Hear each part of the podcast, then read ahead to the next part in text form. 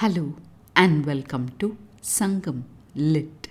This is Nandini Karky, and in this episode, we observe a counterintuitive method of offering consolation as depicted in Sangam literary work Kurunthogai 381, penned by an anonymous poet set in the coastal regions of Neithal, the verse speaks in the voice of the confidant to the lady, speaking in a disparaging tone about the lady's relationship with the man.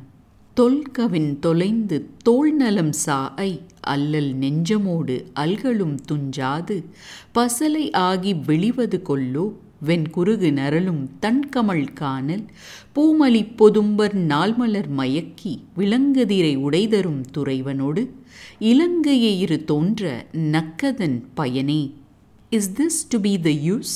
Is the sharp question herein. The opening words Tolgavin Tolendu, meaning losing the beauty one had for long, clearly indicates that pining has raised its head. As predicted, we see Tolnalam Saai, wasting arms, Algalum Tunjadu, sleepless all day, and பசலை ஆகி வெளிவது ruined by the spread of pallor, all classic symptoms of the affliction of separation in a Sangam lady.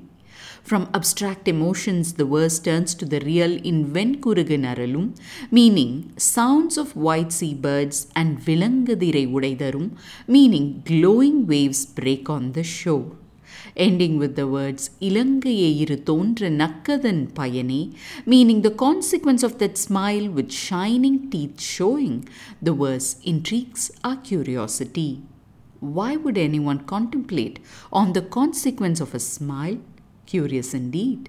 The context reveals that the man and lady were leading a love relationship when the man parted away to gather wealth for their wedding. At this time, the lady languished, and seeing the changes in her friend, the confidant says to the lady, To lose all beauty, to have arms waste away, to be sleepless day and night, with a suffering filled heart, and to have pallor spread all over and be ruined. Is this to be the only result of smiling with radiant teeth flashing along with the man from the coast? The one in whose domain white seabirds cry out in the moist and fragrant groves and where startling the just blooming flowers of the day, shining waves dash against the shore. With these words, the confidant seemingly scolds the man for leaving the lady to suffer in their relationship. Hasn't the man gone only to gain wealth and make the lady happy? Doesn't the confidant know this? Why these words of anger then, when the lady is already in distress? To understand, let's follow her words closely. The confidant lists all the terrible effects of pining in the lady, such as losing her renowned beauty, thinning down of her arms, having an aching heart, not sleeping at night, and having pallor spread all over.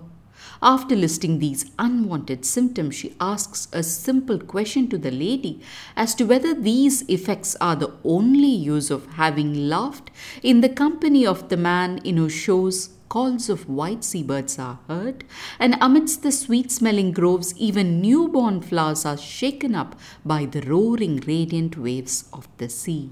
When the confidant is talking about the lady smiling and laughing with the man, all her teeth showing, she is painting a graphic picture of the happy times the lady has shared with the man. Along with that glowing glimpse, she packages some harsh words for the man, asking whether only distress is to come because of his relationship with the lady. This is the arrow she aims at the lady's heart, and what she expects from her friend is an indignant defense of the man. The lady would wipe away her tears and tell her friend, Of course not. My symptoms are only temporary. The real consequence of smiling and relishing his company is a happy married life with him. Instead of telling this truth, the confidant lets the lady find it for herself an intricate lesson for all of us wanting to help a beloved who is suffering.